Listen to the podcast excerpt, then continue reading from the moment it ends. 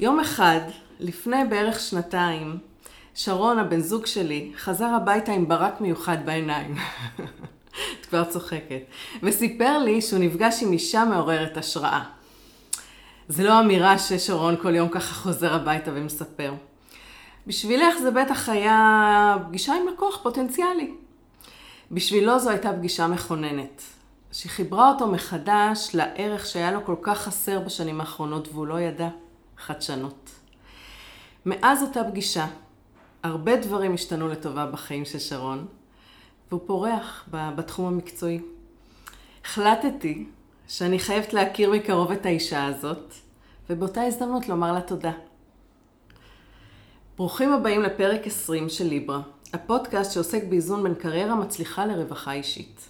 אני שרית אמיתי ואני מאמנת עסקית. אני מלווה בעלי עסקים ומנהלים בכירים בתהליכי צמיחה והתפתחות אישית דרך השדה של העסק.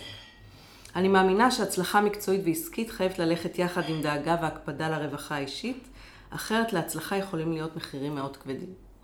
אני מזמינה לפודקאסט אנשים מצליחים מבחינה מקצועית, אישית ועסקית, לשיחה כנה ואמיתית על עצמם.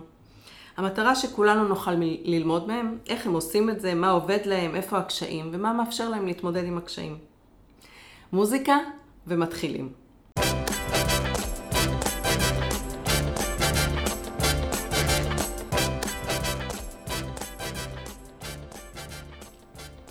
האורחת שלי היום היא טל לייזר, שהיא מומחית לחדשנות מעשית. התשוקה לחדשנות מעשית הייתה אצל טל לייזר עוד כשהייתה סמנכ"לית שיווק בחברות מזון. בשנים האלה היא הייתה שותפה לתהליכים שעיצבו את ענף המזון בארץ. ב-2008 היא החליטה לקחת את הניסיון הרב שצברה ואת התשוקה הגדולה שלה לחדשנות ולהקים חברה משלה. היא הקימה את חדשנות מעשית שהפכה לאחת מחברות החדשנות המובילות בישראל.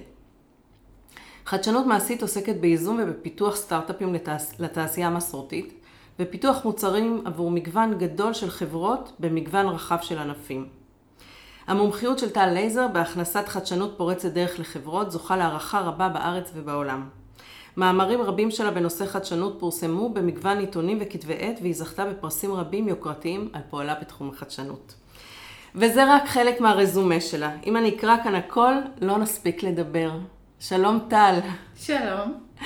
יש משהו שחשוב לך להוסיף, שככה שכחתי, או שהשמטתי? תודה רבה על המילים. ולגבי הפגישה עם שרון, זאת לא הייתה סתם פגישה עם עוד לקוח פוטנציאלי. אבל לפני לא ידעת. נכון, אבל הברק בעיניים, את, כי את רואה אותו במהלך הפגישה, את מבינה שאת מדברת עם מישהו שמבין את הערך של זה. כן. יש אנשים שלוקח להם יותר זמן, הוא הבין בשניות. כן, זה... כן, זה, זה פגישות מדהימות מבחינתי. איזה יופי. אז באמת אה, חדשנות, כנראה ברגעים ספורים הצלחת לחבר אותו. זה כמו לחבר לשלטר. משהו שבאמת היה חסר לו הרבה הרבה זמן בחיים, אבל לא, הוא לא ידע להגיד את זה, לא ידע לשים את האצבע. וכמו חיברת אותו לשלטר. ו... ובאמת, זה, גר... זה עורר בי סקרנות, וככה נפגשנו לפגישה מקדימה, וקראתי בשקיקה את כל המאמרים שלך. אבל אחד צד את תשומת ליבי במיוחד. זה שדיבר על הקשר בין חדשנות בארגונים, תהליכי חדשנות בארגונים למוטיבציה, וזה מחבר אותנו ככה לנושא של הפודקאסט. רוצה להגיד על זה משהו? המוטיבציה היא, היא, היא, היא מושג נורא נורא רחב ו, ו, וגדול, והוא נוגע בכולנו, בכל המעגל. אמ, אני, אנחנו עם מלאי מוטיבציה, מוטיבציה לקחת את החברות שאיתנו ולהזניק אותן ולראות אותן צומחים ואנחנו רוצים שכל בן אדם שנוגע בנו, שמגיע אלינו, שפוגש אותנו, שהוא בעצמו יתמלא במוטיבציה כדי לקחת את העסק שלו ואת החברה שלו ואת החיים שלו ואת התפיסה שלו קדימה. כלומר, יש פה, זה, זה מאוד מאוד רחב. אז מה שאת אומרת בעצם שאת והצוות שלך, חדשנות מעשית, בעצם מדביקים במוטיבציה? זאת אומרת, כמו מפעילים את ה... כמו שאמרתי על שרון, מכניסים ככה את השקע ל... אני כל כך מקווה שזה מה שזה עושה, ואני חושבת שאנשים שמגיעים אלינו, הם בסוף באמת אנשים שיודעים לקבל את מה שיש לנו לתת. אם לא, אז הם, הם פשוט לא מגיעים, או שהם מגיעים לפגישה אחת והם הולכים, אבל מי שאיתנו, מי שאיתנו יודע להתחבר, זה כזה, זה, זה, זה מין פאזל כזה ש, שעובד כל כך יפה. אמ, אני, אני, אני תמיד אומרת אה, לצוות שחשוב לי שכל בן אדם, גוף, ארגון, שבא איתנו במגע, שיצא מזה חזק, צומח, מועשר. אמ, אני יכולה, אני יכולה לספר סיפור? בטח, הכי כיף זה סיפורים. בהתחלה, בהתחלה, כשרק עברנו למשרדים שלנו, זה היה ב-2010, כשבאמת חדשנות מעשית נהייתה חברה, אז הגיעה אלינו מזכירה לעבודה. והיא עבדה אצלנו בערך שנה, וכל השנה הזאת היא הייתה עצבנית וכעוסה, והיא עברה תהליך גירושים, והיא כעסה על הבן זוג שלה, וכעסה על אימא שלה, וכעסה, והיא כל הזמן כעסה וכל הזמן צעקה, וכל... בקיצור, היה שנה נורא נורא קשה. ובסוף השנה הזאת באמת הבנו שזה לא הולך ומשתפר, ונאלץ להיפרד ממנה. והרגשתי שאני משחררת בן אדם שיוצא לעולם נורא טעון וכעוס, ועוד יותר כעוס עכשיו, כי גם פיטרו אותו. ומה שעשינו זה קנינו לה במתנה אה, סדנה של אה, צמיחה אישית, בתור מתנת פרידה. וואי, איזה אה, יופי. ובאמת קנינו לה סדנה של שלושה ימים, ושילמנו לה הרבה כסף, אבל אה, התקשרו אלינו בבוקר של הסדנה ואמרו לנו שהיא לא הגיעה. וואי. והתקשרנו אליה והיא אמרה שבעצם אין לה חשק.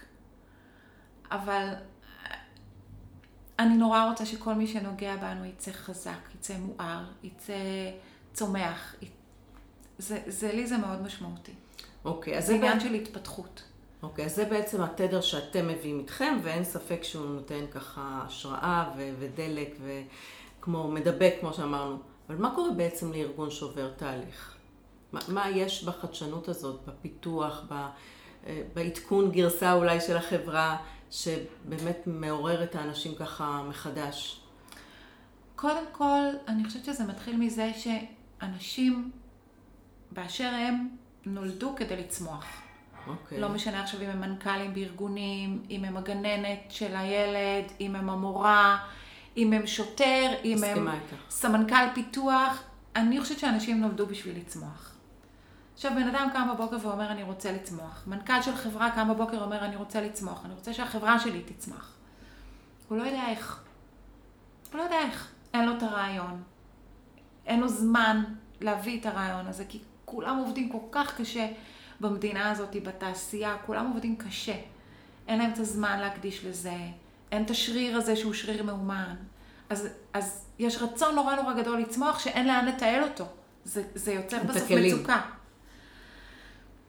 וכשהם מגיעים אלינו, ואנחנו אומרים להם, אוקיי, אנחנו יודעים שאתם רוצים לצמוח, אנחנו חושבים שאתם צריכים לצמוח, שזה חובה שתצמחו, שבו בשקט. אנחנו נלך, נפעיל את הכלים שלנו, את המתודולוגיות שלנו, את השרירים המאוד מאומנים שלנו, ונבנה לכם את הרעיון הגדול, זה עושה בשבילם את כל ההבדל. את ממש רואה אותם במהלך הפגישה נושמים, נרגעים, מבינים שזה יגיע, מבינים שזה יקרה, מבינים שהם יקבלו את הרעיון הגדול שלהם, ומפה יוצאים לדרך. מקסים. זה, כן, זה תהליך מרגש. אוקיי, אז אני רוצה קצת לחזור אחורה ולשאול אותך, את יודעת, לא הגדרה מילונית, זה מעניין אותי כתפיסת עולם, מה, מה זה חדשנות בשבילך? ש, שניישר קו. חדשנות, אה, קודם כל מדברים עליה המון, אוקיי. עושים אותה פחות. כלומר, יש המון מאמרים והרצאות, ו- וכולם אומרים שהם רוצים, וש... אבל, אבל פחות עושים אותה. אה, מבחינתנו, אנחנו מגדירים חדשנות כלעשות בפעם הראשונה בעולם. כלומר, מגיעות אלינו לפעמים חברות ואומרות, כן, אנחנו עשינו חדשנות הזאת, חדשנות הזאת, מאיפה הבאתם את החדשנות? ראינו את זה בתערוכה באירופה. מהמם. אז זה אומר שמישהו כבר עשה את זה. כן, עשו את זה, אבל לא עשו את זה בארץ. אז מה? זה לא חדשנות, זה מעתיקנות. אוקיי. בסוף צריך להסתכל, להסתכל במראה. אנחנו, חשוב לנו לעשות בפעם הראשונה בעולם, משהו שאף אחד עוד לא עשה לפנינו. עכשיו, בסוף יש לזה נגזרות מאוד מאוד פרקטיות, כמו למשל, שאפשר לרשום על זה פטנט. אם מישהו אוקיי. עשה את זה לפניך, אתה לא יכול לרשום, אבל אם אתה עושה בפעם הראשונה בעולם, אז אתה מגן על זה בפטנט. אז כל ההשקות החדשות שלנו מוגנות פטנט. יש לנו מוצר חדש, או חדשני, שיצא והוא לא מוגן. אוקיי. אה, בסוף זה אומר שכשנצא לעולם, יהיה לנו מוצר שהוא מאוד בעל ערך ואפשר יהיה לגבות עליו פרמיה. אה, ומזה חברה צומחת, אנחנו רוצים את הפרמיה הזאת. אם יש עוד מישהו עם המוצר הזה, אז הפרמיה כבר נשחקת. אוקיי. אז חשוב לנו להיות יחידים בעולם עם המוצר הזה. אה, זה, עכשיו, כשאני מציגה את זה למנכ"לים, אז אומרים לי, תקשיבי, אה, זו התחייבות נורא גדולה. ואני אומרת להם, נכון, בלי ההתחייבות הזאת יהיה לנו נורא משעמם. אז אנחנו עומדים בה, אנחנו ממש מתעקשים. ברגע שעולה קונספט, הולכים לעשות חיפוש, ואם מוצאים שקיים מוצר כזה בעולם, אז פשוט מוותרים. אוקיי, אז חדשנות בשבילך, זה פעם ראשונה בעולם. נכון. המצאה חדשה שעוד לא שמעו עליה. נכון, נכון. אוקיי. כמובן, היא צריכה להיות רלוונטית, והיא צריכה להתאים לחברה, והיא צריכה, לה- היא צריכה להביא את הפוטנציאל של מכירות, ו- ויש עוד המון, המון, המון מין מסננת כזאת, שהכל צריך לעבור בה, ורק אלה שעוברים את החורים הדקים דקים של המסננת, אותם רעיונות, הם אלה שבאמת אנחנו אומרים, אוקיי, עם זה אפשר ללכת. יפה.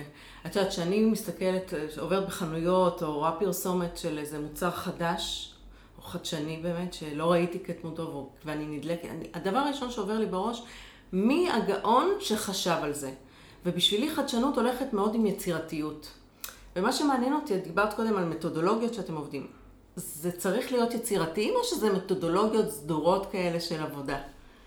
כן, זו שאלה טובה, כי לפעמים באים מנכ"לים ואומרים, טוב, יאללה, מה, מה עובר לך בראש? מה, מה התפוצץ? ואני אומרת להם, תקשיבו, זה לא עכשיו קמתי בבוקר עם רעיון, או במקלחת, או... כי רעיון טוב, הוא בא ממקום באמת יצירתי, אבל אחר כך הוא צריך להיכנס ל... אני אגיד מילה הכי לא מנומסת בהקשר של חדשנות, הוא צריך להיכנס לתבניות. אוקיי. הוא צריך אה, להיות בתמחור הנכון. הוא צריך להיות בעל הגנה, אפשר באמת להגן עליו בפטנט. אה, צריך להיות לו זמן פיתוח סביר, כאילו אף חברה לא רוצה לשבת עכשיו אה, שלוש שנים ולפתח מוצר. אה, הוא צריך להיות עם יישומיות שבאמת אפשר להכיל אותה. התקציב פיתוח שלו צריך להיות תקציב פיתוח שחברה מסוגלת להשקיע. כי אפשר להביא חדשנות מדהימה, רעיונות, להתעלף, אבל את מגלה פתאום שצריך להשקיע פה איזה עשרה מיליון שקל בשביל לפתח. אין כן. לכל, החב- לרוב החברות אין את הכסף הזה. קובעים תקציב מראש? כן. כן, יש איזה הסכם עם החברה לפני שיוצאים לדרך? מה לא התקציב? הסכם, אבל יושבים ליום בריפים לפני שמתחילים, אוקיי. ואני תמיד בודקת עם המנכ"ל, אני תמיד אומרת לו, תגיד, מה יהיה תקציב שאתה לא נופל מהכיסא? שלא צריך לרוץ עכשיו לדירקטוריון ולעשות, כאילו, מה יהיה תקציב שאתה מסתכל עליו ואומר, אוקיי, זה בתוך תקציב הפיתוח השנתי שלי. משהו שאתה יכול להכיל. אוקיי. אז את יודעת, אה, אני שומעת, שמעתי משרון על אותה פגישה איזה פרויקטים מעניינים עשיתם, ואני יודעת היום שאתם עושים פרויקטים מעניינים, כי הוא הפך להיות לקוח שלך. ספרי לי על פרויקט אחד מרגש. אני יודעת שבטח הכל מרגש אותך, כי אני כבר הספקתי להכיר שאת מאוד ככה מעורבת אישית ורגשית בכל אחד מהפרויקטים. אבל משהו ככה שהקהל שלנו ישמע. קודם כל באמת מגיעים אלינו אנשים מרגשים. אה, עכשיו אני רק אגיד לך מילה על מרגש. דיברתי עכשיו למטה לפני שעליתי עם מנכ"ל, שהיום התחילו לייצר את המוצר החדש, ובעוד שבועיים פורסים את המדפים. וואו, זו התרגשות. עכשיו מבחינתי זו התרגשות שקשה להכיל אותה בכלל, זה אי אפשר, אי אפשר לתאר את ההתרגשות הזאת. ואז אני אומרת לו, וואו, זה נורא מרגש. אז הוא אומר לי, טוב, טל, את מדברת במונחים של מרגש, אני מפעיל מכונה. הכל כזה נורא נורא פרקטי. והזכרתי לו כמה, כמה חיכינו, כמה קשה עבדנו, איך שזה, זה כמו ילד שנולד עכשיו. וכמה מבחינתנו, נכון, זה להפעיל מכונה, וזה פרקטיקה, וזה יוצא למכירות, ויש מבצעים, ויש קמפיין, ויש. אבל מבחינתנו, הילד שלנו יוצא לאוויר העולם. זה, אין מילה אחרת. אה, כן, אני- זה כמו תהליך של אה, הריון, כשאת עוברת עם החברה. ממש ממש ככה, וזה זה מלא אלמנטים של, של, של רגש ושל בטן ושל תחושות והמון. כי צריך בסוף לאהוב את הרעיון הזה, צריך לאהוב אותו. מעבר לכל הפרקטיקה צריך לאהוב אותו. אה, הכי מרגש, אה, אני לא אגיד את השם של החברה, אבל זאת אוקיי. חברה שהיא קטנה, בבעלות של קונגלומרט גדול, כאילו של איזה חברת החזקות ענקית, אחת מהגדולות בארץ. והגיעו אלינו הסמנכ"ל פיתוח וסמנכ"ל כספים, אה, ואמרו שהחברה עומדת להיסגר. אוקיי. אה, והם הגיעו ובשתי דקות הם סגרו תהליך כי הם הבינו שהם חייבים. זאת אומרת, זה להיות או לחדול. כן. אוקיי. עכשיו, תוך כדי התהליך שלנו, המנכ"ל התפטר, ומינו אה, יו"ר לחברה שבא לפרק אותה. וואו. ואנחנו היינו בתהליך. עכשיו, הקטע הכי מצמרר שהיה זה שכשהגענו ליום בריפים, עמדנו בשער של המפעל, והשומר לקח מאיתנו תעודות זהות וזה, ואז אה, הוא אמר לנו, אתם אלה שבאתם אה, להשאיר אותנו בחיים, נכון? יאו. השומר. השומר בשער. יאו. וכל כובד המשקל מתיישב על הכתפיים, וממש, כאילו, זה היה נורא נורא כבד. והגענו למצגת, במצגת היה היו"ר שבא לפרק את החברה, והמנכ"ל היוצא. והם הסתכלו על הקונספט ואמרו, תשמעי, זה, זה, זה יזניק את החברה. זה, זה משהו ש...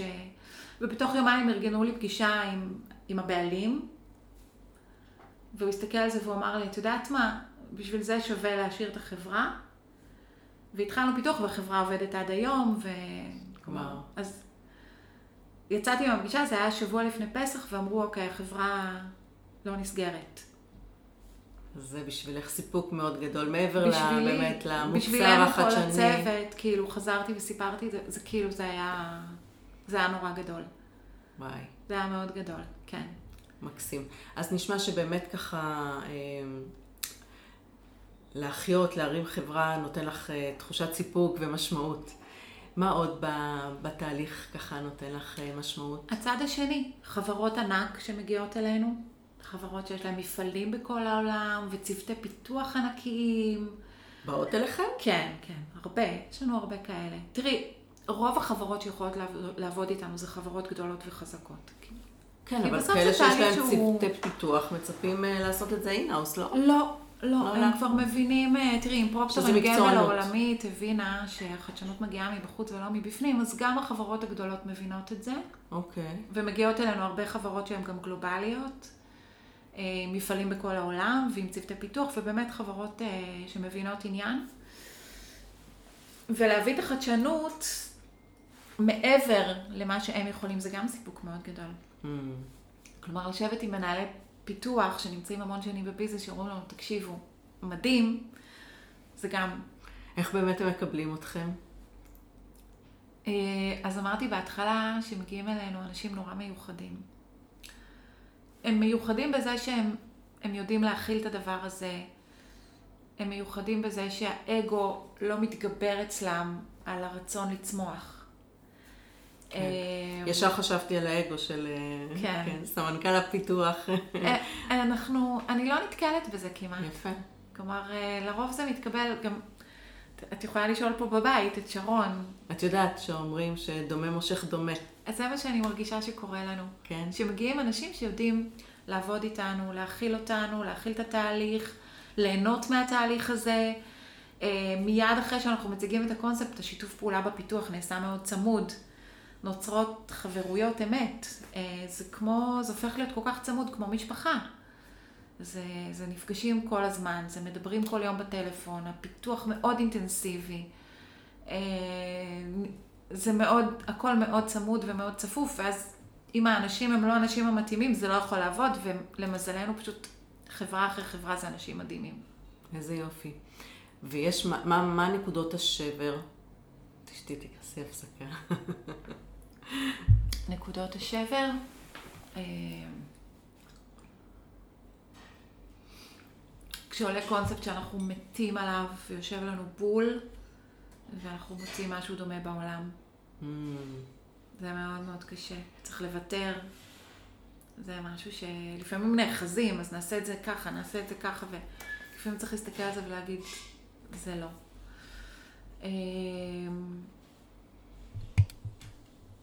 אני חושבת שזו נקודה מאוד משמעותית. אה, תראי, יש נקודות אה, שאני יושבת מול מנכ"ל, הוא אומר לי, תראי, נכון, בקטגוריה הזאת זה באמת נורא פשוט לעשות, ואלה נורא פשוט להם, ואלה, אבל אצלי אין מה לעשות. אצלי זה כל כך מסובך, והמחירים אצלי בשוק כל כך נמוכים, ואין רווחיות, ואין...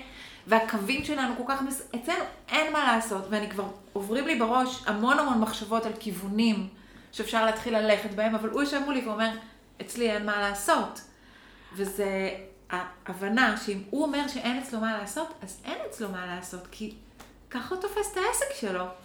את יודעת למה אני ככה מחייכת בפה מלא? כי זה אחד המשפטים הראשונים שאני שומעת שבאים אליי. השוק שלנו, ואצלנו זה מיוחד, ואצלנו זה לא כמו יתר העסקים, ו... וכל אחד חושב שהוא... שאצלו ואז... הכי קשה. כן, ואני תמיד אומרת, יש לי תשובה אחת. אתה נראה, או את נראית, בן אדם מאוד מיוחד, אבל בזה אתה לא מיוחד. כולם אומרים את אותו דבר. אני אאמץ את המשפט כן, הזה. אז אה, כן, אז אני מבינה לגמרי מה ש... אה, אבל את מצליחה לשנות לו את התפיסה? לפעמים כן, לפעמים לא. כן, זה, זה שוב תלוי באיזה בן אדם הוא. אבל אם הוא בא עד אלייך ועשה את הצעד הזה, אז יש פה איזה זיק של אמונה שאפשר אחרת, לא? אה, זה מה שאני אומרת כן. לעצמי, דרך אגב, כשהוא בא אליי. כן. אה, מצד שני, הוא לפעמים בא והוא נורא נבהל. אה, אני חושבת תמיד שזה עניין של אופטימיות, כמות האופטימיות מול כמות הפסימיות שיש לך בגוף, או בלב, או בנפש, או איפשהו, או בראש. הכל ביחד. כן, כלומר צריך שמעל 50% יהיה אופטימיות, כדי שבאמת... כי, כי זה סוג של יזמות לבוא אלינו. זה, זה יזמות, כן. ללא ספק. כן. אז uh, עכשיו, אני עובדת... את קוראת לכל uh, מיזם כזה סטארט-אפ. נכון. נכון את... ואנחנו עובדים עם תעשייה מסורתית. עכשיו, סטארט-אפ ותעשייה מסורתית זה שני דברים שהכי הכי לא מתחברים, אבל אני הכי רוצה שהם יתחברו. תגידי על זה מילה. מה זה אומר לעשות סטארט-אפ בתעשייה, בתעשייה מסורתית? והכי טוב זה דוגמאות או סיפורים. אז בשביל להמחיש כן, פשוט למי כן. שמקשיב לנו. אמ, קודם כל, התעשייה המסורתית היא, היא קשה. היא זזה לאט. היא עוד שני אחוז, ועוד שלושה אחוז צמיחה, ועוד חצי אחוז רווחיות, הכל כזה. עכשיו, זה משפיע על האנשים. אה, זה משפיע על אנשים ש... אה, לא מקבלים מעלה בשכר השנה כי החברה לא צמחה או לא הרוויחה, שלא מקבלים קידום, שלא, שלא שולחים אותם לקורס, שלא... כלומר, הדברים הם יותר קשים. אם תסתכלי על ההייטק, כמה שהוא לפעמים נורא משגשג, לעומת הלואו-טק, כן. או אנחנו קוראים לזה ריל-טק, אה, אז, אז יש פה פער נורא גדול. אה, אבל להביא את השגשוג לחברות כאלה, זה, זאת ההנאה הכי גדולה. אה, אז אתם מלמדים אותם או עוזרים להם לזוז יותר מהר, לקבל החלטות, להניע תהליכים מהר? זה חלק מהווייב שאתם מביאים? ברגע שמתחילים ישיבות פיתוח, הם כבר, הצוות כבר מתחיל שם לחשוב על רעיונות בעצמו. Mm-hmm. כלומר, עובדים על פיתוח של מוצר ספציפי, אבל מתחיל איזשהו state of mind של... אז זהו, זה state of mind. של, של אפשר בעצם, רגע, בעצם אפשר. בעצם יש עוד רעיון ועוד רעיון, והנה המומחה הזה שיכול לעזור לנו עם זה, והנה הידע הזה שיעזור לנו עם זה. הם פתאום מקבלים המון כלים, ופתאום הכל נהיה נורא דינמי, ופתאום שמים כבר תהליך, אה, תאריך השקה, ו, ו, ומתחילה מתחילה תזוזה אנר, אנרגטית אפילו. והנה, אנחנו חוזרים למה שהתחלנו עם המוטיבציה. לא פלא שזה מעורר את המוטיבציה, כי כשדברים זזים לאט, הרבה פעמים, או שכשלא הולכים קדימה, אנחנו הולכים אחורה. זה לא, בדרך כלל זה לא משאירים במקום, כשבאמת אין התפתחות ואין צמיחה. זה לא שאנחנו נחים על זרי הדפנה, זה בדרך כלל הולכים אחורה. זה, כן, אז... ובתעשייה המסורתית רואים את זה מאוד מאוד חזק. כן. בקמעונאות. אה, עשינו פעם מצגת, המנהלת פיתוח, סיימנו את המצגת, הראינו את הקונספטים. המנהלת פיתוח אמרה, בא לי לשים בצד את כל מה שאני עובדת עליו עכשיו, ולעבוד רק על הקונספטים האלה. כלומר, פתאום זה כל כך פתח את הראש, זה כל כך היה אחר, זה כל כך הלהיב, שכל הדברים שהיא עשתה, שזה more of the same, כבר נראו לה לא, לא מספיק חשובים. זה... יפה. תגידי, זה, זה חדשנות, זה לא, לא לכולם יש את זה ב-DNA. זה משהו שאפשר להתפתח בו, אפשר ללמד אותו? אני מאמינה שלכולם יש את זה. כן? כן, כן. את יודעת, באימון עובדים עם מערכת ערכים. שלכל אחד יש את המערכת הערכים שלו, וחדשנות זה לא תמיד מופיע במערכת הערכים. יש להפך אנשים שיותר הולכים על יציבות, על שמרנות, שזה חלק מה-DNA שלהם. זה עניין של החלטה, אני חושבת. באמת? אני חושבת שכל מי שמחליט, זה שריר באמת. זה באמת, שריר שאפשר כן, לפתח? זה, כן. זה, אוקיי. זה שריר שאני חושבת שכל... נגיד הרצאה מעוררת השראה. אז, והוא יגיד, וואלה, אני רוצה להתפתח במקום הזה, אז אפשר להתפתח. מה, מה, מה הצעדים הראשונים? שמישהו שמזהה שהוא שמרן ורוצה להתפתח? לקרוא, לחקור, אה, ללמוד. זאת הולך יחד עם סקרנות. לצאת לשוק, לצאת למדפים, לשאול אנשים, אה, לשרטט, לצייר. כלומר, אני חושבת שכל אחד יכול לעשות את זה. אני חושבת שלא לכל אחד יש זמן, אני חושבת שלא כל אחד חושב שהוא יכול לעשות את זה, אנשים חושבים שהם לא יכולים. אה, היה לנו תהליך עם אה, חברה שבאמת, באמת כבר עשרות שנים עושים בדיוק את אותו דבר, ותחום כזה לא רווחי, וכזה ה basic של ה basic. שכשפגשנו את המנכ"ל הוא אמר לי, אני לא לואו-טק, אני נו-טק. וואו. כאילו כזה. ומתחילים את הישיבות פיתוח, והאנשים הכי סקפטיים שלו, המנהל תפעול, הזה, שיושבים בהתחלה בישיבות פיתוח הכי חמוצים, אחרי חודש, חודשיים, פתאום מתחילים להזרים רעיונות, ומתחילים, ומתחילים לעוף בישיבות. וזה, ממש רואים את התהליך הזה קורה חברה. זאת אומרת, החשיבה עושים בשיתוף פעולה? כי אני יודעת שאתה... את החלק השני, את החלק של הפיתוח. אבל כבר בתוך ישיבות פיתוח צריך לפתור בעיה כזאת, בעיה כזאת. הם באים, הם פותרים, הם מציעים, הם... אוקיי. יש פינג פונג כזה, כיפי כזה איתם, ממש. כי מה שעלה לי בראש, זה מה שאני יודעת, והמאזינים שלנו לא, לא יודעים, ואולי תגידי איזה מילה על התהליך שאתם עוברים, שאתם ככה בעצם באים, עושים איזשהו מחקר בחברה, אחרי זה לוקחים שלושה חודשים בערך. שלושה ארבעה חודשים, שלושה, אנחנו חודשים. נפרדים מהחברה. ממש לא שומעים מכם, נכון? נכון, זה לא פשוט. ואתם עושים את המחקר שלכם את בעולם. את המחקר ואת הקריאייטיב, ובונים את תוכנית הפיתוח, ועושים את הכל בעצמנו. ואז באים לעשות ואז פרזנטציה. ואז באים לחברה ואומרים להם, הנה. יש לכם שני, שני קונספט... קונספטים, כן. תסתכלו, תבחרו, זה, זה נורא כיף. כן, אני זוכרת שליוויתי את שרון ביום הזה, שהלכתם, לה, שהצגתם להם את אה, שני הקונספטים, אני, אני ממש לא יכולתי להתאפק באמצע היום, ככה כתבתי, נו, איך? כתב, מדהים, מדהים. אז כן, זה מאוד מרגש לחכות לזה ארבעה חודשים, אפרופו הריון. זה, זה ממש... גם, זה, תראי, זה, אני רואה איזה מין, איזה מין תנודתיות בין המרגש לבין החרדה. לא, זה ככה כאילו, זה בחיים. הם, הם גם מתרגשים, אבל הם גם לפעמים מרימים טלפון. תגידי, אה, יש לכם כבר משהו? עלה איזה רעיון? עלה, עלה, אתם לא יכולים להתאפק. כן, וואו, זה קשה, כן. את יודעת, אזורי צמיחה מהעולם שלי, של האימון, זה אזורים שיש בהם מצד אחד פחד, כי אין ודאות, נכון? ואין לגמרי בהירות מה תהיה הדרך. עוד לפני שיודעים מה הקונספט, אפילו לא, לא יודעים בדיוק איך זה ילך ואיך זה יעבוד ואם זה יצליח ואיפה נצטרך להתפתח כחברה, כאנשים בתהליך הזה, מצד אחד. מצד שני, התלהבות מאוד גדולה. ושיש פחד כזה והתלהבות יחד, זה אזור של צמיחה. גם כשזה של בן אדם אחד, לא רק של חברה. כשבן אדם בא ואומר, אני רוצה לעשות משהו, אבל אני פוחד, אז מצד, אני, אני אברר אם יש גם התלהבות יחד עם הפחד. אני אחזק את ההתלהבות, אני אטפל בפחד, אבל זה, זה הולך יחד, זה אזורי צמיחה. אנחנו רואים את זה בתחילת המצגת. כן? אנחנו רואים, תקשיבו, אתם באתם לתהליך הזה כי חדשנות, זה, זה, זה צמיחה והזדמנויות ופוטנציאל, ו... אבל כרגע, היום, כשאתם באים לראות את הקונספטים שלכם, זה גם פחד, אי נוחות, תחושה של חוסר ודאות, שאלות כל הזמן שאלו לכם, זה אפשרי, זה לא אפשרי. מאוד לא נעים להיות במקום הזה. נכון. כאב בטן. כאילו, אנחנו מזהירים אתכם מראש. נכון.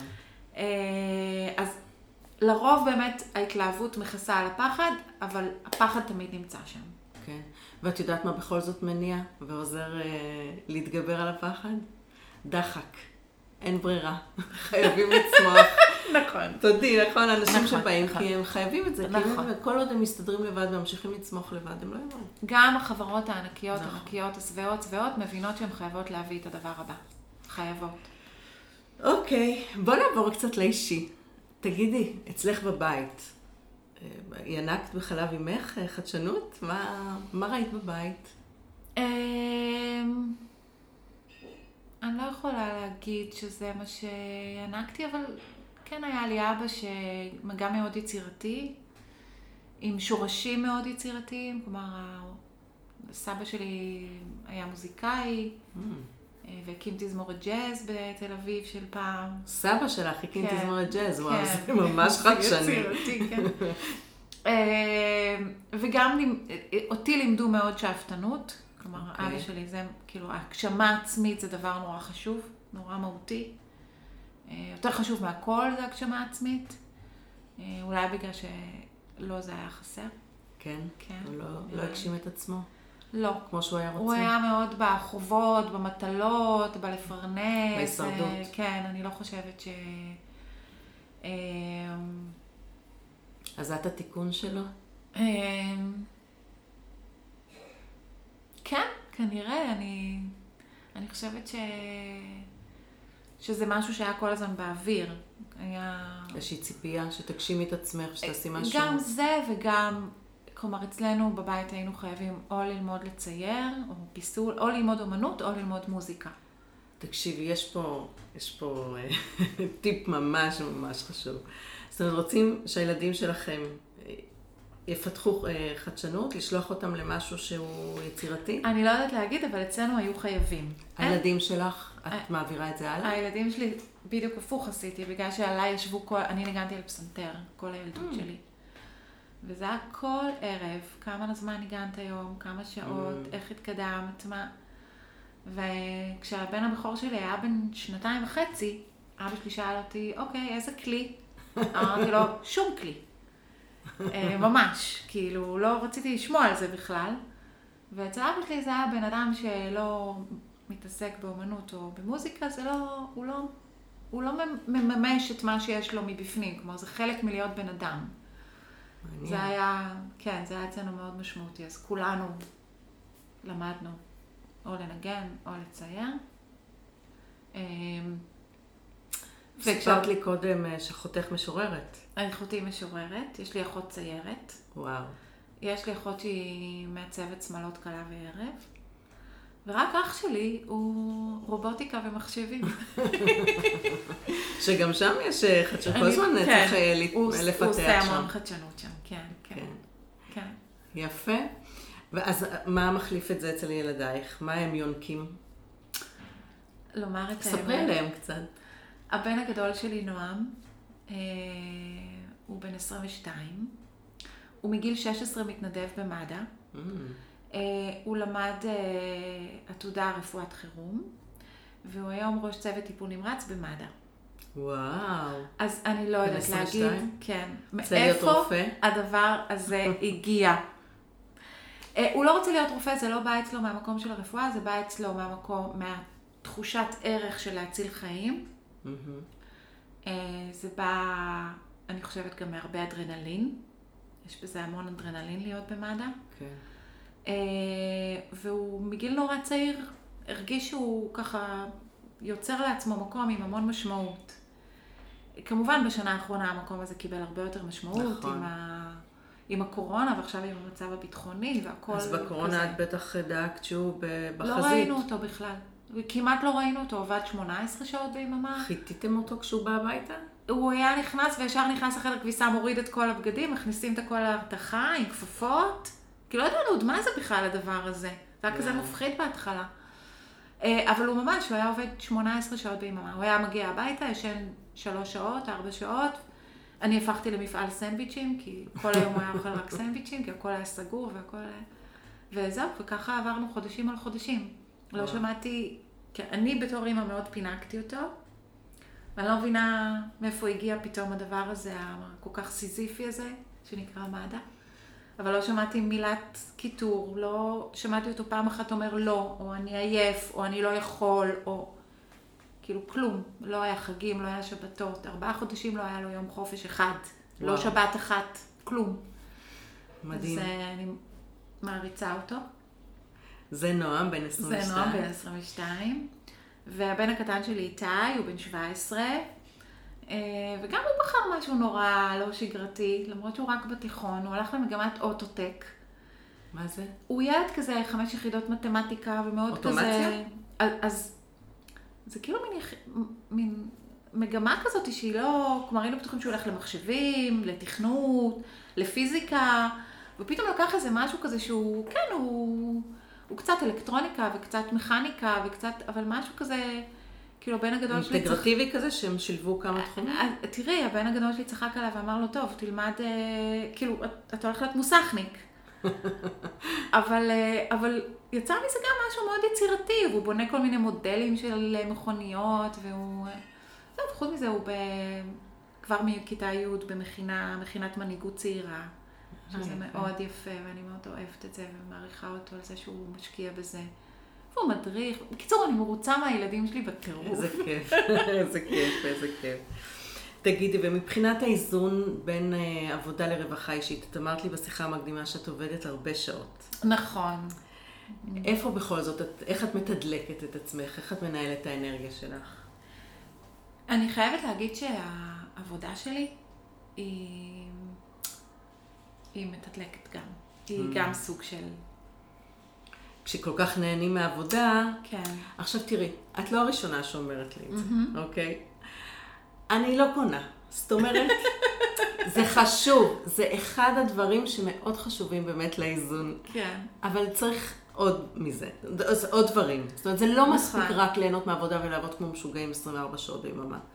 צריך עוד דלקים מסוגים שונים, כמו שאבא שלך אה, גם חשב. אז איך בכל זאת את מתדלקת את עצמך? התחלת, התחלנו את הפגישה לפני שהתחלנו את ההקלטה, אם מותר לי לספר, שסיפרת, התחלת את זה בזה שהזמנת אה, חופשה ביוון, נכון, וזה נכון. היה בזכות ההשראה שקיבלת מפרק אחד בפודקאסט נכון, עם, אה, נכון. עם רותם. ש... כן, יש, יש לי סוג של רגשות אשמה אה, מלקחת חופש. קשה לי עם זה. קשה לי לעזוב את המשרד. אה, אני גם נורא מתגעגעת למשרד. קשה לך כי את חוששת שיעשו טעויות, שלא יסתדרו בלעדייך? או אני אפילו לא יודעת להגדיר את זה, לא, לא יעשו טעויות, כי יש צוות מדהים, ויש אנשים מדהימים, וכל אחד יודע לעשות את העבודה שלו מדהים, וגם את העבודה שלי מדהים. אמ, קשה להתנתק מהעשייה. אמרת לי באמת שאת מעורבת מאוד אישית, ממש בכל פרויקט ופרויקט, את יושבת בישיבות. נכון, עם... נכון. אוקיי, ו- ו- וגם יש לך צוות גדול. תגידי מילה על הצוות, מה, איזה סוג של uh, בעלי מקצוע? אני חושבת שעוד לפני המקצוע, זה בעלי אישיות. אוקיי, איזה זה, אישיות? זה עוד לפני. מה הפרופיל עובדים שלכם? אמ, אנשים שלא מפחדים מנתונים וממידע חדש. אוקיי. Uh, עכשיו, יש אנשים שהמידע החדש מאיים עליהם, שלא נוח להם, שהם אומרים, לא, אבל אני לא איש טכני. לא, אבל אני לא איש... אני... יש, יש כן. אנשים כאלה, והאנשים שיש אצלנו זה אנשים שמחבקים את המידע החדש. אוקיי. שמחפשים את המידע החדש. שהם לא מאוימים על ידי מידע שלפעמים הוא טכני, הרבה פעמים הוא טכני. אה, פיזיקה, פלסטיקה, אה, לא, הולכים ללמוד את זה, יושבים, לומדים, קוראים, מביאים מישהו שיסביר. הם כאילו- למדנים, הם, הם סקרנים כן. ולמדנים אז כאלה. זה יש הרבה. אה, אני חושבת שבזמן האחרון אנחנו בתהליך אסטרטגיה לחברה. משהו, קצת לרענן את המחשבה ולהגדיר את עצמנו יותר מדויק. ואחד הערכים שיש לנו, שהוגדרו, זה הערך של הצחוק. אה, אה, כי אם בן אדם לא יודע לצחוק על עצמו, אז הוא גם לא יעלה בישיבת ציור מוחות את הרעיונות המופרעים האלה. ויש משהו בזה ש... שיודעים לצחוק. ואז... אפרופו רווחה אישית, באמת, אז הקללה, או לקחת דברים יותר בקלות, זה אחד הדברים שמשפיעים על ניהול האנרגיה. אז להכניס באמת צחוק וקלילות לתוך תהליכים, זה אחלה מאזן, אוקיי? וגם אה, באמת אה, תחושת המשמעות שדיברת עליה, והסיפוק.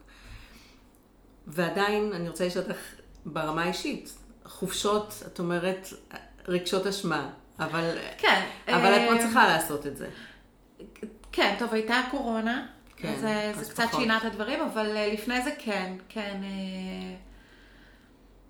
יש איזה תקופות בשנה שאת, שהחברה סגורה, או שאת יודעת שאת אה, לא. סוגרת ביומן? לא, אנחנו, אנחנו אפילו בקורונה לא סגרנו, והפעם הראשונה בכל חייה של החברה שעשינו אה, חופשה מרוכזת בחג, היה בפסח של הקורונה, שעשינו כמה ימי חופשה מרוכזת, אף פעם בחיים לא סגרנו את המשרד בחגים, גם לא חול המועד ולא כלום, אוקיי. כי תמיד יש המון עומס. אז זה היה הפעם הראשונה שבאמת גם פתאום היה לי איזה מין, באמת כמה ימים של בלי טלפונים, אבל אנחנו עבדנו כל הזמן, אנחנו כל הזמן פתוחים, וגם לאורך כל השנה הזאת היינו פתוחים. אה, אז אה, נגיד, אנחנו פה ושם תופסים לנו איזה חמישי-שישי כזה תל אביב, עם איזו הופעה ומסעדה, ותל אביב זאת עיר כזאת מדהימה בעיניי. פשוט כאילו, כוח החיים, זה מסכימה איתך. מדהים. כן. אני גרה בתל אביב, אבל אתמול, אה, בלי אבל, יצאתי עם הבנות שלי לכיכר דיזינגוף, לשבת באיזשהו מקום. והרגשתי כמו תיירת בעיר שלי. זאת אומרת, זה פשוט באמת השוקקת חיים ש... ובא לי לשבת פה, ובא לי לשבת, הכל נראה לי מדליק כזה, וה- והווייב טוב ברחובות. אז זהו, אז תל אביב כן. עושה לנו את זה באמת. אוקיי. אה, אנחנו גרים בזיכרון, Mm, וזיכרון היא באמת מרוממת את הנפש. אה, יש לכם טבע, נוף כן, יפה, שזה טבע גם ונוף חלק מה... וים ו- ומכל מקום, ובאמת אה, באמת אושר גדול. אה, זיכרוני, באמת אושר גדול. אנחנו מאוד אוהבים את המקום, הרגשתי בו בנוח בשנייה הראשונה, ביום הראשון שהגענו לשם הרגשתי בבית. אז את נוסעת כל יום שפיים כן. זיכרון? המשרדים שלנו בשפיים, ואני נוסעת כל יום מזיכרון לשפיים, ואני עומדת בפקקים, ואני מזכירה לעצמי שיהיה נורא כיף בערב לחזור הביתה לשקט, שקט, שקט, שקט הזה. ש... שהוא נורא כיפי, ואנחנו מגוונים אותו באמת עם הרעש הזה של תל אביב. אמ, וכן, עושים פה ושם קפיצות קטנות לחו"ל, אבל למשל, אה, היה לי איזה פנטזיה של לנסוע חודש לניו זילנד. עכשיו, אני שומעת על אנשים שעושים את זה. כן. זה אנשים עם קריירה, ואנשים... הכרתי לך אחת כזאת. כאילו, כן, ומנכ"לים, וכאילו, אני, ובעלי חברות, אני שומעת על זה. אני לא מצליחה להביא את עצמי לידי נסיעה כזאת. טוב, זאת הרמה הבאה. זה חדשנות אצלך. נכון. את יודעת, אה, באחד ה... אחת הקורסים שלמדתי, אחת המרצות נתנה לי משפט אלמותי, שאני אימצתי ואני מחלקת לחברים וללקוחות. אולי כבר אמרתי את זה בפרקים קודמים, שבשביל להיות משמעותי, עליך להסכים תחילה להיות מיותר. Mm, זה נכון גם ביחסים שלנו עם הילדים, תחשבי על זה, וגם עם העובדים, וכמו להסכים, או אפילו לרצות ולשאוף כמטרה, שיסתדרו בלעדינו. וזה לא פשוט, נכון. כי הרבה מאוד תחושת משמעות זה שצריכים אותנו, ואנחנו פותרים דברים, ומגיעים אלינו להתייעץ, ואנחנו יכולים להסתדר בלעדינו. זה נותן המון המון תחושת אה, ערך ומשמעות. אבל צריך לנסות גם את הצד השני. זה נותן לא פחות תחושת סיפוק שמסתדרים גם בלעדינו. זה ככה, מה שאותי ככה מנחה. זה, אני, אני חושבת שזה כל כך נכון. ו... זה שריר ודרך שצריך. אגב, אני חושבת שבאמת הסתדרו בלעדיי במשרד. אני יודעת שהסתדרו בלעדיי. אומרים שמנכ"לים, הדבר שהם הכי רוצים בחיים, זה שיסתדרו בלעדיהם. והדבר שהם הכי מפחדים בחיים, ש- שיסתדרו לא בלעדיהם. אני את לא מפחדת מזה. מעולה, אז את כבר בשלה לרמה לניו. זילנד. כן, לניו זילנד. הנה, שימי את זה כמטרה ותכבשי את היד. צריך, אני חושבת שכדאי. זה יעד גדול מהמון בחינות, לא רק בגלל שזה רחוק והטיסה ארוכה וזה. רוצה אלא- להתאמן על זה רגע? בואי, בואי נזרום רגע, מקסימום אה, נ- נוריד את זה בעריכה. אוקיי, שמת יד חודש ניו זילנד. תני, זרקי תאריך, תקופה בשנה. אה, תקופה בשנה, תראי, כולם אומרים חגים. מי שנוסע, ספטמבר, נוסע, אוקטובר כן. כזה? אוקיי. אבל אני לא אסע בחיים בחגים ואשאיר את הילדים לבד. אוקיי, זה מה שכרגע את אה, מאמינה, שזה משהו שאת לא תוכלי לא, לעשות. גם לא אוקיי. בא לי לעשות את זה, כי אני אוקיי. נורא אוהבת לבלות איתם את הזמן, מאוד. אוקיי. אנחנו אוהבים נורא את הימי שישי שלנו, ערבי שישי שלנו זה תענוג, אושר. במש- במסגרת המשפחה כן, הגרעינית? כן, כן, ממש. זה ממש משהו שאנחנו כולנו, כולל הילדים. כן. כלומר, יש שיחות כיפיות כאלה סביב השולחן? גם שיחות כיפיות, וגם אנחנו עושים טורנירים של משחקים, וגם הילדים דוחים את, ה... את הבילוי יום שישי שלהם ויוצאים ב-10 וחצי, 11, כדי שיהיה לנו את הזמן ביחד. איזה יופי. אז, אה, אז, אז, אז, אז הבילוי המשפחתי הוא יותר גדול בעיניי מלנסוע לניו זילנד. אוקיי. אז אני לא, לא מוותרת על ערבי חג. איזה. משחק למשל? אני ישר חושבת... אה, אה, היה לנו תקופה של טורניר שש בש, כלומר אוקיי. עשינו שניים מול שניים, אחד מול אחד, ואז מול המנצח, והיה לנו טבלה כזאת, ובסוף החודש מי שניצח הכי הרבה פעמים, אה, הוא הזוכה של החודש. אה, יש לנו- גם פרסים. יש פרסים. איזה כיף. היה לנו תקופה של קטן, אה, ועכשיו אנחנו בתקופה של פוקר. Mm, נו, אז לא פלא, זה איפה שהם יונקים חדשנות. זה יצירתיות לפחות, משחקיות זה אחד הדברים ה- כן, הבסיסיים. אז, ו- זה- אז אנחנו, אנחנו באמת אה, מבלים הרבה זמן במשחקים גם מאז שהם היו קטנים. אוקיי, אז חגים לא בא בחשבון. לא. אה, לא יודעת, אולי אני לא מספיק רוצה את זה. אולי יש דברים יותר חשובים בעיניי מזה. אוקיי, כרגע עולים ספקות. נכון. הרבה פעמים כשאנחנו שמים מטרה שהיא ככה גדולה, באופן אוטומטי עולים הספקות, יחד עם הרצון. בואי רק לרגע נשים את הספקות בצד. מהמם. אוקיי? סתם תחשבי, אוקיי, אז לא בחגים, מתי כן? את עוד לא נוסעת, אה, אנחנו נראה רק לי מסתכלות. באוגוסט, אוגוסט. אוגוסט, חודש באוגוסט זה יכול כן, להיות אה, זמן כן. טוב לנסוע. רק עם בעלך? מה מה החלום? אה, החלום זה שהם יבואו איתנו. הילדים? כן, אבל הם אוקיי. לא יבואו. כי? כי הבן שלי הקטן אומר, תמיד כשאני מציעה לנסוע לחו"ל, הוא אומר שזה גומר לו את כל החופש. וואלה. כן. אני חושבת שהם אה, נסעו המון, אנחנו לא, Mm. לא נסענו כמעט בלעדיהם כל השנים. תמיד נוסעים איתם. תמיד זאת העדפה. ו- Mm. אז נמאס להם קצת? הם כבר כזה, הם בתוך חברים וחברות, וקודם כל לעזוב את החברה לחודש זה קצת בעייתי. החברה היא בצבא, זה לא, מין כזה. אוקיי, לא אז, מסתדר. אה, כן, אבל אני לא אסע בלעדיהם. אז כן, אז החלום זה חודש איתם ועם החברה. כדי שכולם ירגישו טוב. אז הרחבנו את החלום. נכון. אוקיי, נסיעה משפחתית, ואז אפשר גם בחגים. נכון, ואז אפשר גם בחגים. נכון, אז או אוגוסט או, אוגוסט או בחגים, נכון. עם הילדים. ועכשיו בואי רק תגידי לי, מה בינך לבין זה? מה, מה, תני לי את כל מה שלא אפשרי בדרך, שצריך uh, להתמודד איתו. אה, לרתום את הילדים, לרתום את הילדים, כן. אוקיי. זה משימה. כאילו צריך להודיע על זה הרבה זמן מראש, ו... להדליק אותם אולי. כן, ותראי, ילד בן 17, הוא יותר נהנה מהחבר'ה שלו והעניינים שלו מאשר אה, לטייל, לא משנה איפה. הוא כבר היה בכל העולם, הוא כבר... מהמם. אוקיי. אה, אז... אה, אז אחד זה לרתום או לשכנע את נכון. הילדים. אה, ושתיים, זה לפנות את הזמן מהעבודה. זה... מה זה אומר? איך זה, איך, אם את צריכה לתכנן את זה עכשיו, זה, זה- לשים נגיד זה ביומן, מה- איך את צריכה להיערך לדבר כזה שחודש לא תהיי? זה דורש תכנון, זה מה שאת אומרת. אפשר לתכנן את זה. אפשר? כן, אפשר לתכנן את זה, אבל זה...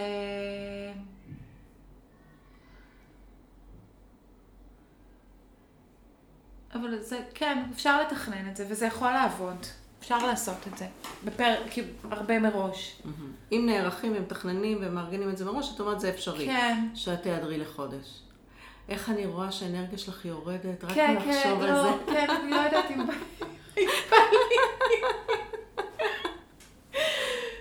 כן, כל פעם דוחים את זה. קודם אמרת שזה החלום שלך, למה בעצם זה החלום שלך? למה כל כך חשוב לך לנסוע. לניו זילנד לחודש? מהצד השני, המחשבה של להתנתק לגמרי באיזה מקום רחוק כזה, יש בזה איזו תחושה של שקט נפשי, של לנשום, אבל... וכשמתחילים לחשוב על זה, כמו ששאלת עכשיו את כל השאלות האלה, אז נראה לי שזה בדיוק הפוך.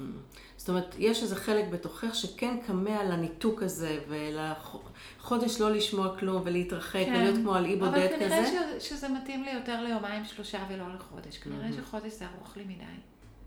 אוקיי. כנראה שאני יותר מדי אוהבת להיות בתוך, ה... בתוך העשייה הזאת. וחוץ מזה את עוד צעירה? את עוד... אה, לגמרי. יש אה, לאן לשאוף. אוקיי, הגענו לשלב השאלות המהירות. אה, כשיש לך שעה פנויה, איך את מפנקת את עצמך? כזה באמצע שבוע. יש לך בכלל? אמ, אמבטיה. כן, זה יש, יש לפעמים, לפעמים, לפעמים פתאום מתבטלת איזו פגישה, פתאום הייתי צריכה להיות בחיפה, ופתאום ביטלו, ופתאום כבר אין טעם לנסוע למשרד, אז כאילו פה ושם קורים כאלה. כן, אמבטיה? זה אחת ה... עבדת קצב כזאת? כן, כן, אני מאוד מאוד אוהבת. אמ, מוזיקה, בין אם זה לנגן, קיבלתי מתנה ליום הולדת מבעלי פסנתר, אחרי. ששנים החרמתי את הפסנתר. אז וואו. קיבלתי לפני כמה שנים מתנה ליום הולדת, ו... אז מאז הוא כן אה, נוכח את. מנגנת, לומדת או, או לבד? אז היה, אז כן, אז בהתחלה לקחתי מורה, ועכשיו לבד, ונראה לי שאני אקח עוד פעם מורה, אני ככה... בודקת. אני מאוד היברידית עם זה, כן. אני לא מלחיצה את עצמי, כי מספיק ילחיצו אותי עם זה. יפה. את יודעת שזה מה ששרון קנה לי ליום הולדת. לא, לא לא פסנתר, ידעתי. הפסנתר היה בבית מהילדות שלי, ניגנתי 34 שנים. אה, סליחה, 34 שנים לא ניגנתי, 10 שנים ניגנתי בנערות. וכל הזמן דיברתי שאני רוצה לחזור לנגן, ואני רוצה לחזור לנגן, ונורא ככה, כולם כבר נמאס להם לשמוע את זה, יאללה, כאילו, מה הבעיה? החבר'ה הצעירים בכלל אמרו, כנסי ליוטיוב. ואני כאילו הייתי בטוחה שאני לא זוכרת כלום. ו... ואז בבוקר של היום הולדת שלי, הוא הכין אותי מראש, תסגרי אה, איזה יום, ב- ביום של היום הולדת שלך, שעתיים בצהריים, מ-12 עד 2, תסגרי. אוקיי, בבוקר אני אומרת לו, מה, מה להכין? הייתי בטוחה ספה, מה, לאן. לוקחים בצהריים ביום הולדת? אה, הוא אמר, רגיל, תתלבשי רגיל. אה, מתי אתה בא לאסוף אותי? אני לא בא לאסוף אותך, את לבד. מה? לא, לא יכל לעמוד בהפצרות שלי, והוא גילה לי שהוא הזמין לי מורה לפסנתר. אני זינקתי משמחה. כאילו, קודם כל זה משהו שבאמת דיברתי המון זמן, אבל נורא פחדתי. פחדתי מהמחויבות הזאת, ופחדתי שאני אגלה שאני לא זוכרת כלום, שאני חסרת אונים מול הכלי, ופחדתי להתבאס, וזכרתי שזה דורש המון אימונים, ואני לא אוכל להתפנות לזה, וזה יהיה, יישב עליי. אבל באותו רגע שהוא קיבל את ההחלטה במקומי, זה היה וואו. ומאז אני מנגנת כבר שנתיים, מדהים. כן. אז אני החרמתי את הפסנתר, ממש לא רציתי לשמוע, לא לא, להסתכל עליו, לא לפתוח את התווים, לא... בגלל שישבו לך ככה על הווריד. כן, ו- וגם בבוקר של היום הולדת קיבלתי מעטפה, ובפנים הייתה תמונה של פסנתר, הוא אמר זה מגיע בשבוע הבא. וואו. ואת נהנית לנגן? אני נהנית, כן. לקח לי זמן. כל הזמן הרגשתי שמישהו עומד מאחורי הכתף שלי ומסתכל איך אני מנגנת, לקח לי יואו. זמן. אבל כן, יש את הרגעים האלה שבא לי להתיישב ליד הפסנתר.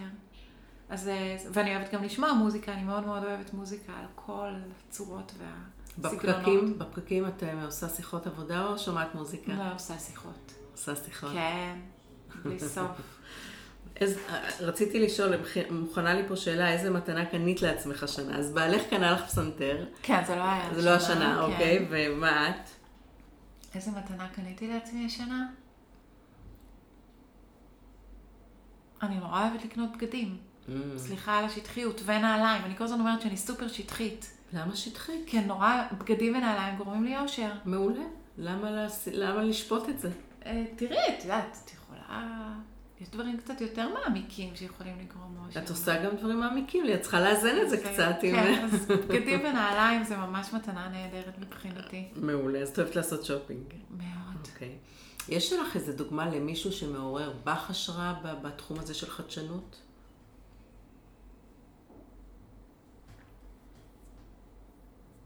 יש לי, קודם כל, המנכ"לים שאני עובדת איתם מעוררים בי השראה. כי יש להם את האומץ ואת הכוח, אה, למרות, להתגבר על הפחד ולעשות את הצעד הזה, כי הם, הם, הם הולכים אל הלא נודע. זה מקסים שאת מסתכלת עליהם ואת אומרת, וואלה, זה לא ברור מאליו. לא, את בכלל מבינה לא. ממש וואו, לליבם. זה אנשים מיוחדים. זה אנשים מיוחדים.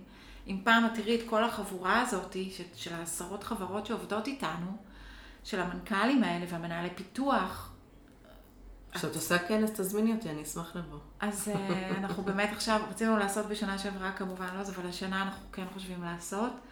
וזה פשוט אנשים שאני יודעת שאני יכולה לשים את כולם בחדר אחד והם מיד יתחברו, כי הם, הם באותו תדר.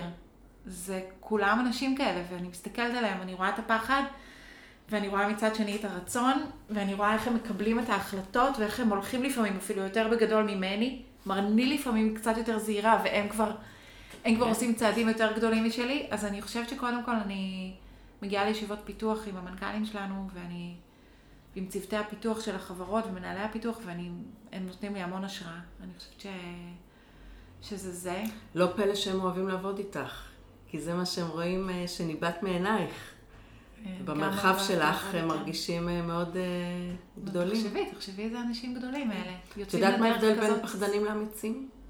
היה לי איזה פעם, שהפחדן יודע להתגבר על, האמיץ יודע להתגבר על הפחד. אמיצים פועלים יחד עם הפחדים. כן. לכולם יש פחדים, אבל אמיצים פועלים יחד עם הפחדים. אז הם לא סתם פועלים, הם, הם עושים דברים בענק. כן. הם בסוף עושים הרבה יותר טוב ממה שאני חשבתי שאפשר. כן. הם לוקחים את זה את הצעד קדימה. כנראה שהשילוב כוחות אה, מאפשר באמת... אז, אה, אז אני תמיד אומרת להם שכשמתחילים פיתוח, אז מתחילים שילוב מוחות, והשילוב מוחות הזה הוא עוצמתי בצורה בלתי רגילה, כי זה עכשיו אנחנו והם ביחד, אי אפשר לעצור את זה. אה, אז כן, אני יכולה לתת לך המון המון שמות של אנשים שאני פוגשת ביום יום, והם נותנים לי השראה. אתמול שמענו uh, קטע וידאו, כנראה מאוד מאוד ישן, של uh, איך אפל החליטו על האסטרטגיה של Think Different, ושהם בכלל uh, תלו כל מיני פוסטרים של אנשים שחשבו מחוץ לקופסה, איינשטיין וככה כל מיני, ורק הלוגו, התפוח ו-Think Different, כאילו בכלל לא מוצרים, בכלל לא, uh, לא קשור בכלל למחשבים ולטכנולוגיה וכולי. הקשבנו לזה מרותקים בקטע של וואלה, זה חדשנות, לחשוב ממש אה, מקסים. אז אה, זה משהו שאני מניחה שאת חיה ונושמת אותו. אני מתפעלת ממנו כ... את יודעת. זה, אנחנו, זה היום-יום שלנו. כן. אוקיי, אם הייתה לך אפשרות להגיד למשהו, לטל בת ה-20, מה היית אומרת לה? אה, הייתי אומרת לה שאפשר לנשום, ושאפשר לעשות דברים קצת יותר רגוע,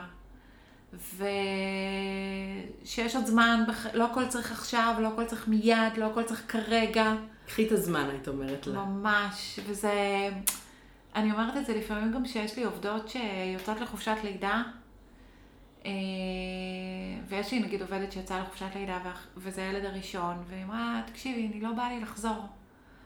ואני אומרת את זה לעובדות שלי שהן רוצות להישאר עוד, אני אומרת להן, תקשיבו, לא קרה כלום. תשארו. זה רק שנה בחיים. זה כל כך משמעותי להיות את השנה הזאת. כי יש תמיד את הזה, מה, אני חייבת לחזור לשוק העבודה, אני חייבת... אני תמיד- תמיד אומרת, קחו את הזמן הזה. כאילו, זה, זה פסיק בחיים כאלה ארוכים ו- ו- ומלאי עשייה. אז uh, אני לא ידעתי להגיד את זה לעצמי. אז uh, הייתי אומרת את זה לעצמי, מה ששאלתי אם הייתי בת 20. וזה גם, השאלה הבאה זה אם היה, אם היית רוצה לשנות משהו, לעשות משהו אחרת, אם היית יכולה. זה זה? אה, היית זה- מה- לוקחת כן. יותר את הזמן? הייתי לוקחת יותר את הזמן עם הילדים. אה, עם הבן הראשון שלי זה היה ממש, כאילו, מיד צריך לחזור לעבודה, להיכנס, להתלבש על הדברים, כזה, אז לא הייתי בכלל. עם הבן השני שלי כבר הבנתי את זה וכבר רציתי להישאר, והיה שם מנכ"ל שזה מאוד הכעיס אותו, והוא מאוד מאוד רצה שאני אחזור כבר למשרד ולעבודה, אבל כן, הייתי לוקחת יותר זמן עם הילדים שלי. כי הזמן עובר כל כך מהר, והם גדלים כל כך מהר, ו... ופתאום אין להם זמן אליי. כן. כן. טוב, מה החלום שלך היום? מה החלום שלי? וואי, אמרנו ניו לי כל זילנד. כך הרבה חלומות. כן? אין סוף. שלושה. שלושה. או אחד, מה שתבחרי. יש אה, לי ולנו כחברה חלום של הגלובליות, של להפוך לחברה גלובלית, ואנחנו ממש בימים האלה מתחילים להגשים אותו וחותמים על אה, הסכמים עם נציגויות בעולם. וואו, איזה כן, יופי. אז זה חלום מאוד, ומתחילים לפגוש חברות מהעולם, וזה זה חלום מדהים.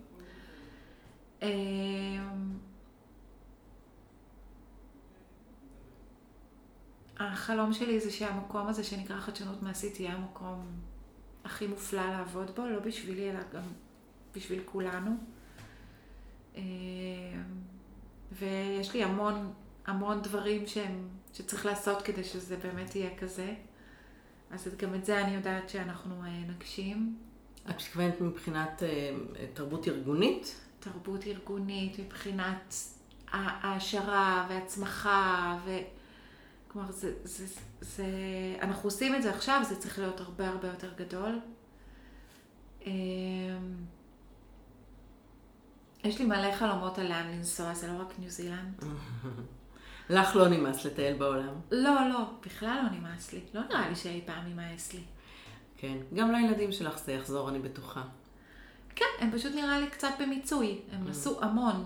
וכמו שאת אומרת, עכשיו בגיל הזה, סדרי עדיפויות כן, אה, חברה, משתנים. חברים, אה, בילויים, אה, כזה, זה יותר, יותר משמעותי להם עכשיו. טוב, אז קודם כל בהצלחה בהגשמת החלומות שלך. ולי היה מרתק, ממש. זה. פעם שנייה שאנחנו מדברות, וזה משאיר טעם לעוד. ואיזה כיף ששרון הכין לנו ארוחת ערב ונוכל להמשיך לדבר. זה נהדר. תודה, טל. תודה, שרית. תודה רבה.